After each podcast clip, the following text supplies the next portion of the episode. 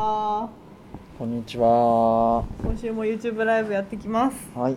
はい今日はタイトルの通り嗅覚についてですそうだったんだ。は。はいい、嗅覚について私と一緒におしゃべりをしましょうすげえ話だな。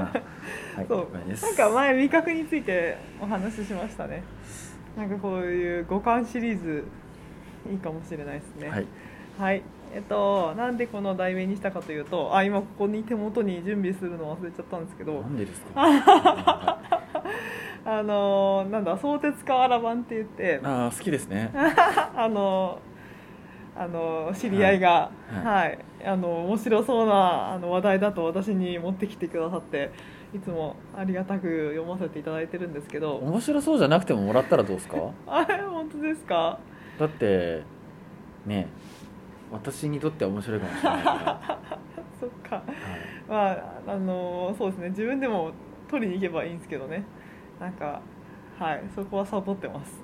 はい。それの内容が、まあ、香りについてのコラム的なのを3社からもらってて。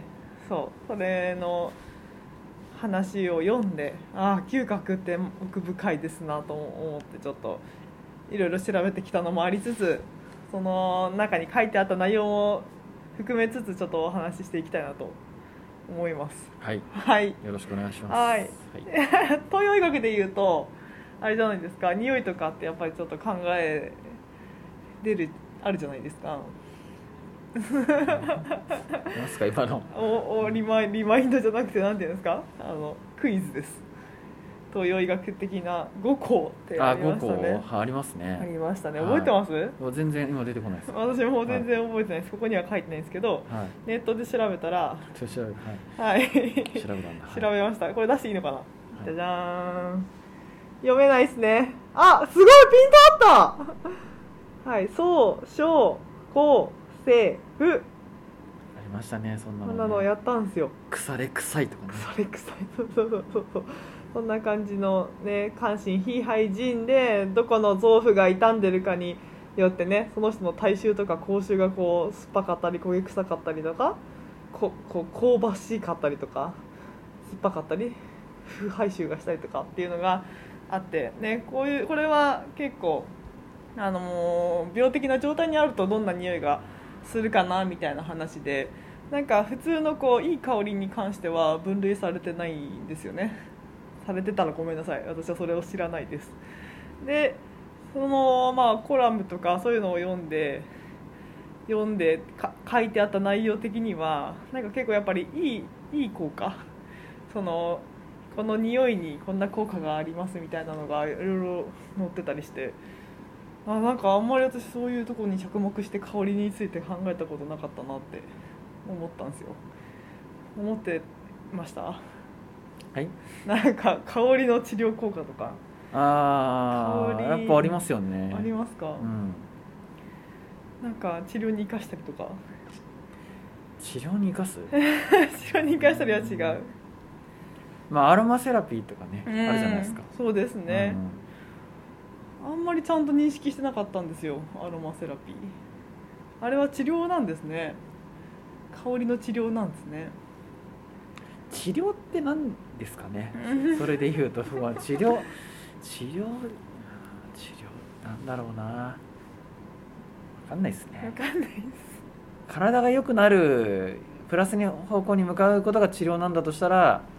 まあ、なんだ治療だからう、んなんとも言えないですけど。うんそうですねそうですね。そうですねはい。はいでそう、まあ、香りの歴史についてお話ししていいですか？どうぞ。なんか日本とか、匂いとか日本の文化的なとこと香りとかって意外と、まあ、古くからそういうのをこう意識していたみたいでその香りを、まあ、楽しむとかそういうのが身近になったのが平安時代らしいんですよ。平安時代に仏教と一緒に香木？匂いがする木みたいなのがこう伝来してでそういうのを燃やしたりするといい匂いがするでその宗教行事の時にそういういい匂いを焚くみたいなのがなんか始まりだったらしいです。でそこからまあ貴族の時代に移ったりとかしてまあその雅な人たちっていうかなんていうの高貴な人たちがなんかこうねいろいろ調合したりとかしてなんかこう家に漂わせてみたり匂いを。そういうのでなんかこう和歌とかそういうのに歌われてねそれが残ってたりとかするらしいですね。それが武士の時代になってってなんかあそこか調合が始まったのそこななのかな？なんかもうちょっとこう匂いに複雑さを持たせて合わせていろんな匂いさせてみたりとか。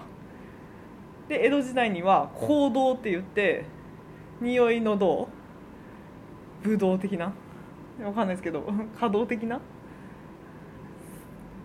そんなのが流行ったというかはや始まったらしいです。でそのね香りを嗅ぐじゃなくて聞くっていうらしいんですよその行動では。で分香って言うんですって。匂いを嗅ぐっていうのを分香って呼んでその華道ではね表現するんですけどそのなんで聞くっていう表現にしたのかっていうところもまた仏教のあのまあ仏教用語的なところから引っ張ってきてんじゃないかみたいな説が有力らしくて仏教ではその仏様のね言うことを聞くっていうのの意味をこう向き合うみたいな意味にしてるんですって。文法とか言って。だからその角ああ文庫。そう。ありがとうございます。コメントありがとうございます。そうだからその顔ぶか華道では行動か。すいません。行動かな。とかではその匂いを嗅ぐことをこう匂いと向き合うみたいなところで文庫って呼んでんじゃないかなって言ってる言ってました。で文で文で言うと鍼灸師がやっぱりなんて言うんですか患者さんを見るときに棒文門説とか言ってこうね言いますよね。ああと思ってその文某文門説ってその患者さん見る時のなんていう表現したらいいですか？その診察とか診察の方法ですよね。それ某文門説の文ですね。その匂いでその人のこう病気とかを見極めるのを分身っていうんですかね。そう。触ることを接診とか。その棒は見るですね。指針ですよね。そういうので表現してるからあそこと同じあれかな？由来かな？と思いました。知ってました？何を？某文門説で文がこう匂いを見るじゃないですか。そういう表現の仕方。にの意味というか。私は知らなかったです。仏教用語とかから来てるのかな？っていう話ですね。そうなんですね。まあそんな、まあ、そこは置いときましょうで、まあ、平田先生の興味深い話としてはこう結構今話題がぶっ飛んじゃいます今も今も興味興味深いですか？十分興味深かったですよ。興味深いですか？十分興味深かったです。はいあの嗅覚嗅覚ってところでお話ししていくと、嗅覚のね受容器ってあのまあ匂いを嗅ぐセンサーですね。センサーが哺乳類の中で一番多いのが何かっていうのを今見ちゃいました？見てないです。あ見ちゃいま見てないですか？哺乳類の中で一番嗅受容体嗅覚受容体が多いのって何だと思いますか？さっぱり。わかんないですよね、私も意外だったんですけど。コウモリ？いやー違いました。アフリカゾウらしいです。あそうですか。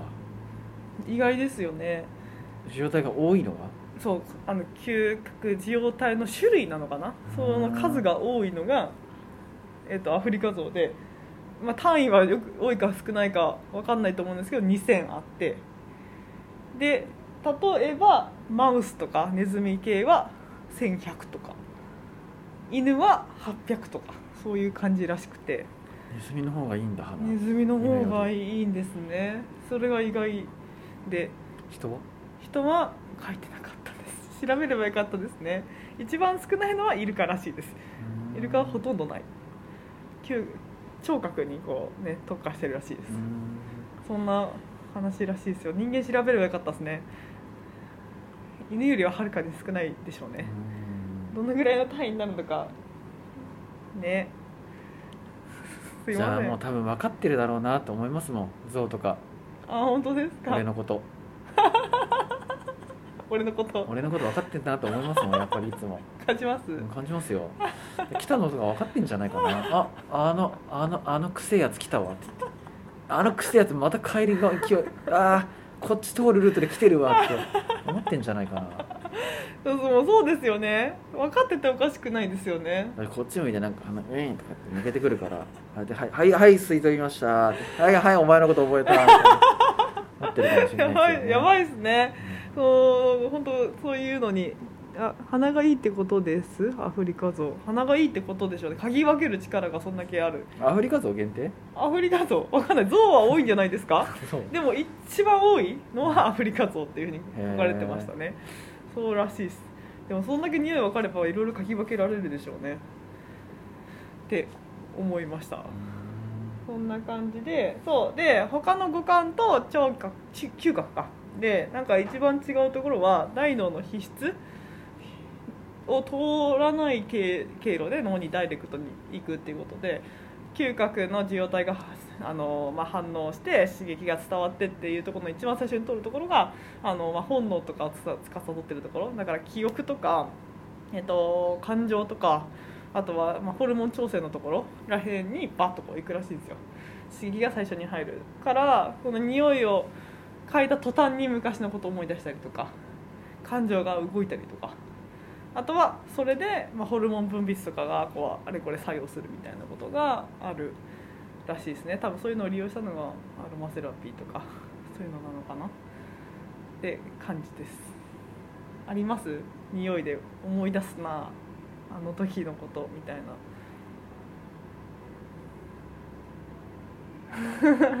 ないですか？あの時のこと？うん、あの時のことを思い出す？思い出すことないですかね？でもだって実家とかおばあちゃん家とか行くとうん。ね。懐かしいですよね。あこの匂いってなるじゃないですか。なりますね。そういうのはあるなと思いますよ。思いますよね。らっきょうの匂いとかね嗅ぐとねうちの親が田舎でらっきょうもらってきてそれを冷蔵庫に入れとくわけですよ。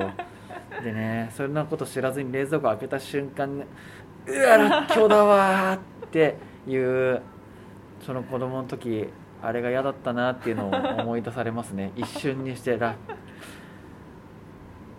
ららららっきょうって私が今の話通りですね。あのらっきょうの匂い成分がこう鼻のその受容体に触りました すごい大げさだな。ってってことですよね要はそうねいうことですね、うん。そういうことです、うん、それが他のものだったらう入ってきた。あれ？これってあの時のあれじゃないかな？どうだったかな？そうじゃなかったかもするな。でもこれだった気もするな。じゃあこういう反応しよう。っていうのがなくてダイレクトだよってことですよね。うん。そうですね。思考を挟まないでっていうところ、うん。スイカの香りで夏とか思い出してたそううん。そういうのありますよね。食べ物とかってありますよね。そう。食べ物の話っていうとその鼻で嗅ぐじゃないですか、でそこ以外にやっぱ口に入った後に鼻から抜ける時にうん。そう味というか香りがしてなんか美味しいなとか美味しくないなとかいうのがあるのってこう鼻つまんでご飯食べたら味しないとかでうん。わかるじゃないですか,、なんか口ね入れた途端美味しいとかいう人はあんま味わってないよみたいなことが書かれてましたね 鼻から抜けるっていうのを私そ 読むまであんまり意識しなくてそれは確かにそうだなって思ったんですよね。口入れた後抜けてなんか味っぽいのがしてるんですね。ラーメンとか。ラーメンをレンゲにとってまとめてこうやって食べる人いるじゃないですか。私やります。あれはだからラーメンの美味しいのをだいぶなくしてますよね。マジっすか。だからお行儀とかそういうのは抜きにして美味しくそのもののに香りとかまで味わうって考えたらああそばとかもか。ってなると匂いが入ってそばとかはでもそう言いますよね。だからそばってだから変にね不不要な音を立てて飲んだりとかすすったりすることがマナー的にアウトとかはあるかもしれないけれど、うん。本来そばとかってズズズズって食べるものだったりするのは、うん。そういうことなんでしょうね。に香りまで味わう。ための食べ方なん。ですだって別に味ないじゃないですか大してそんなそばに。うんうんうんうんどっちかというとさ要はそのそば自体をかみ噛みしめて噛みしめてっていう時の味よりもうん。うんそば自体の香りがしましたとかの方があまあやつらのきっと求めてるものじゃないですか、ってなった時にはやった方が抜けていくのがある。だから子供とかお子さんとかやりません？ズズズズズズって飲んだりとか、うんやります。あえて音立ててみたいなね。あれ俺もたまにやっちゃう 味噌汁とか。音立てて飲みます？なんだったっけな。なんだっけな。なんなんか忘れちゃったな。日本酒だったかワインだったかなんかそうやって飲むみたいなの聞いたことあるんですよ。要はそのままそのままねこのままこうやって流し込んで飲むってなったら液体がただ通過して終わりじゃないですか、うん。でもこれがああコーヒーじゃないですか？コーヒーもそうかな。ってやると混ざるじゃないですか、で空気がが立ってってなるとそっちの味まで楽しめるよねっていうので。それテレビでコーヒー利きのやつで見たことああそうっすねやりますよね。あのねあの粉をそのままねやったりとかしてやってますよね。るやってますね。そうそうそうそうそう。すごいあれも技術が必要らしいですね。ワインとかでもやるのか？やりそうですねワインとかって。うん。口の中で転がしてみたりとかいろいろするわけですあよそうですね。転がしてみたりとか。あれはだから下が下のある面だけじゃなくて全体にっていうのもあるだろうしたくさんこうやって空気に触れるとうん。酸化したりとかあ揮発したりするじゃないですか、そうですね。それで鼻に回ってまた香りがしたうんりとか、あと唾液と混ざったらね何かしら化学変化が起こるわけだから。ら俺なんかねこの間うちの奥さんが言ってたんですけどうちの奥さんがなんか番テレビかななんかで見てて言ってたんですけどあの中華のなんか中華丼とかあるじゃないですか、うん。あのあんかけ系のって、あれ唾液のアミラーゼが多い人は、うん一口食べて戻した時点で次の時もうあんかけ全部溶けてるんですって。ええそれはアミラーゼででんぷんが分解されて。すっごい。確かにそれ聞いてからいや食べてるじゃないですか。やっぱ確かに後半なくなってんですよ。後半ってとろみなくなるじゃないですかやつらって。マジっすか。やばいっすねそんなわけねえじゃんとか思うんですけど、うんうん。確かにね昨日作ったやつを持ってきてレンチンしてもまだとろみがついてるのに、うんうん。食べ始めたらなくなってるとかって考えるとあアミラーゼ。すごい最強ですね。生姜酵素ってすごいな。てか酵素ってすごいっすね。すごい思ったより変化させるんですね。うん。物質を。そういうのってやっぱあるんだなっていうのが実感しましたけどやっぱそれぐらいだから口の中でどうなるかとかもそうだしあとはねママリオ味的なことも言いますけど何かと何かの組み合わせでどうなるみたいなのもあるじゃないですか。うん。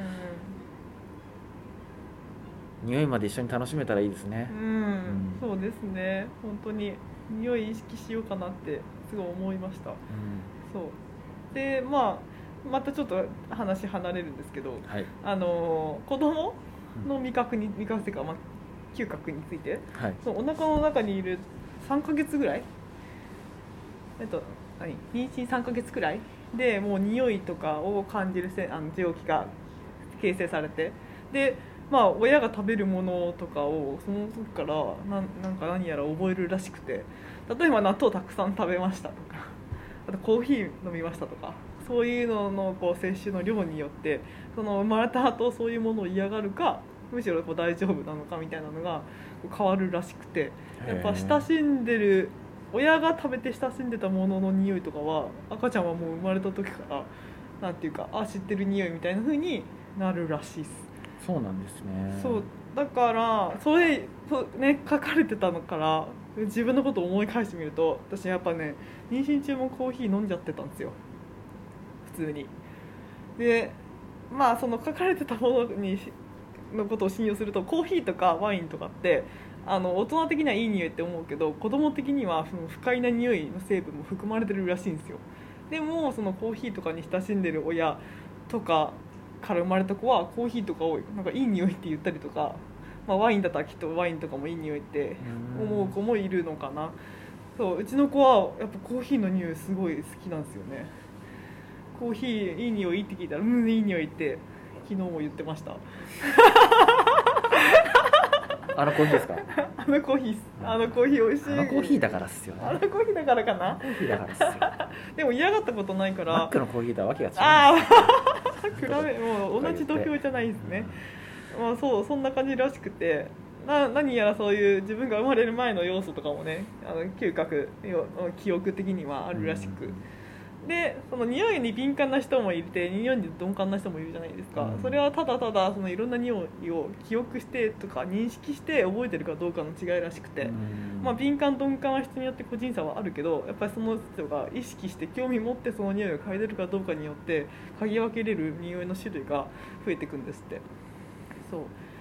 だから金木犀とかが香った時にちょっとの香りだと花に興味ない人はスルーするところを花に興味ある人はあ金木犀どこで咲いてるんだろうみたいな感じでこう探してみたりとかするのと同じようにふとした匂いにこう意識を上らせるかどうかみたいなのでなんかねあのそういうの変わってくるらしいし認識できる度合い。って思うとなんかね自分的にはあんまりそういう匂いに敏感じゃなかったからなんか、ね、意識上らすとちょっとでもなんかね敏感になってくるかなと思いました。匂いどうですか？なんか意識します？いや僕は割とあの多分昔から結構匂い推しですね。ああそうなんですね。じゃないかなと思いますね。へえどういうふうに？結構ねやっぱり匂いってそのさっきのダイレクトに刺激が入るって話もそうですけどあのすごく体にとって刺激をくわあの与えることができるやり方なんだけどすごくこう衰えてしまいがちな場所なんですよね。だからあのよくねおじいちゃんおばあちゃんとかの健康講座的なやつでうん。必ずねやってくださいねってよく言うのはご飯を蓋すんですよ。お茶碗入れたら手でこうやって覆うんですよ。10秒間溜めた後に顔に近づけてパッて。やってから食べると味が全然違うんですよ米の、えー、なんかそれ言ってた気がするな。うんあの平戸先生が。そうそう。ああやったことやってなかったのこれ。みんなやってくんないんですよ。聞いてもやんない。すすげえ進めてんのに。で俺チャーハンとかもね最近そういうのやんなくなってきてるけどチャーハンとか固められてくるじゃないですか。あれなんで固めてやくるんだと思います？へえ中はあ湯気閉じ込めてるのかな？そうあれ匂い閉じ込めてんですよ。あ匂いを？これ俺の持論です。冷めないとかじゃなくてう 匂いを閉じ込めて。でそうするとこれを割った瞬間バーって考えてみたらじゃあなんで要は茶碗蒸しとかうん。蓋して出してくるんですかって、なんで吸い物って蓋して出してくるんですかって話じゃないですか。だからややつらは要はあれをあったかいまま飲ましたいんだよねとかってだけだったら、別に蓋はまあありだかもしれないけどじゃあその場で熱いの持ってって寄せればいいじゃんって、うん。そういうことではないんですよね。そして匂いが混ざっちゃうっていうことも防げますよね。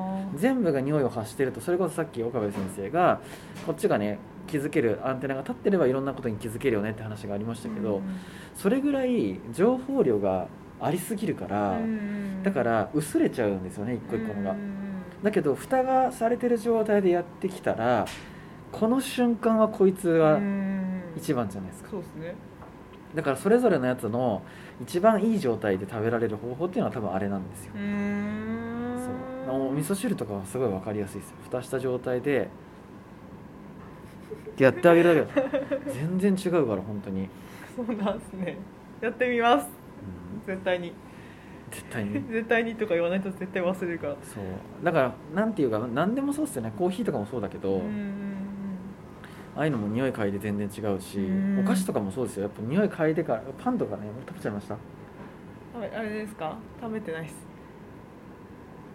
五十嵐君があのお土産でパン買ってきてくれたんですよ、ね、何も気にしないで食べちゃったけどああいうのもそのまま食べるのと鼻でしっかり嗅いであこういう匂いなんだっていうのをやってから食べるのだと全然味が変わってくる、でも正直それが鼻の感嗅覚のところで刺激が入ったから美味しくなってるのか嗅覚に刺激が入ったことによって唾液がたくさん出されて味が変わっているのかっていうのはちょっとどっちかっていうのは分からないけどよくねコーヒーとか紅茶とかってなんかアルツハイマーの予防になるとか認認知症のねって言うじゃないですか。うんあれ俺そんなことないんじゃないかなと思うんですよ、そうなんですか。うん、でも緑茶がっていうふうにあんま言わないじゃないですか、緑茶がって言わないですね。紅茶紅茶ってよく聞きますね、うん、紅茶とかあと俺はコーヒーってよく聞いてた感じがするんですよ。よ考えてみるとやっぱ緑茶の匂いってそんなに香りが立たない。あほんのりかもしれないですね、うん。紅茶とかで日常的じゃないですか、うんうんいや紅茶とかコーヒーとかの方が香りが立つうんし、うんいつもと違うっていうシチュエーションで飲むかもしれない、うん。緑茶だと1日3回とかうん。飲むじゃないですか、そうですね。でもコーヒーってまあ1回っすよね。まあそうかも、うん。あんまめっちゃ好きな人じゃなければ飲んでもいっぱい。そのある程度分かりやすくて、うんえー、とたまにやってくる匂いっうんていうのが入ってくると多分体が反応するんでしょううんね、うんいつもいつもある匂いっていうのでどうにかなってるわけじゃなくて何かいつもと違う分かりやすい匂いっていうのでうん。活性化しててっていう方がコーヒーの香り成分がとか 紅茶の香り成分がって研究したら出てんのかもしれないけどそんなことよりもちゃんと一食一食匂いを嗅いでうん。食べてあげるとかっていう方がよっぽどいいような気がしますね。そうか。そうかもしれないですね。美味しいですしねその方が。うん美味しく食べれるならそうした方がいいでしょうね、うん。これはやるべきだな。なんて言うんだろうな。あの美味しく味わうとかそういうののねあのバラメーターがいろいろあるとするじゃないですか、で、まあ、3本あったらするじゃないですか。例えば食感味匂い、ね、うんで30えーななちょっとややこしいな。えっ、と5点5点5点の15点満点だとするじゃないですか、うん。なんだけどこいつのこと何も考えないでやってる人ってうん。10点満点だと思って、うん。10点に到達するかどうかで多分味わってるんじゃないかなと思うんです。こいつ登場させるだけで 急にこうバカ上がりするじゃんって 話話なんですよね、そうですね。そうか。うそれはもったいないですね意識したたいないですよ。使うべきだ。それ気にしないでご飯食べてる人その食事代元取れてないから。そうか。ちゃんと考えて食べた方がいいっすよ。そうですね。3分の2マックスでも3分の2ってちょっと悲しすぎますよね、うん。美味しさが。でも要は鼻詰まって食べてる時って美味しくないじゃないですか。くない。もったいないですね。本当それこそうん。お金返してほしいみたいなね。自分のせいだけどな、うん。だから要は鼻詰まってない状態で食べてたとしてもあのどういう風な香りなのかなとかっていうのを気にしないでうん。食べちゃってたらそれは本当に詰まってるとは詰まってる状態とは違うけれどかなり点数が稼げてない状態で食べてるのとうん一緒じゃないかなって気はするんでそこはね気にした方が絶対いいですよ。そうですね。それはうんやろう。それでねあの認知症気になる人はそういうところでもしかしたら予防になるかもしれないし。あの姿勢とか良くなんですよ。匂いとか嗅いだ後の方が。そうか息吸える格好で吸いますもんね。うんあの前屈とか後屈とかね変わあんすよ。本当ですか？ちゃんと匂い嗅いでからやると。えー、すごいな感度が高まってるから。あそういうのあるんでね。ーそうなんですね。喋りすぎ。い。や興味深かったです。はいありがとうございます。はいありがとうございまし今日はこんなところで。はい。いではまた水曜日はい。えっとヨガやってきますので見れる方はあの生で一緒にやってみてくださはいい、お願いします。お願いします。では失礼します。はーいありがとうございました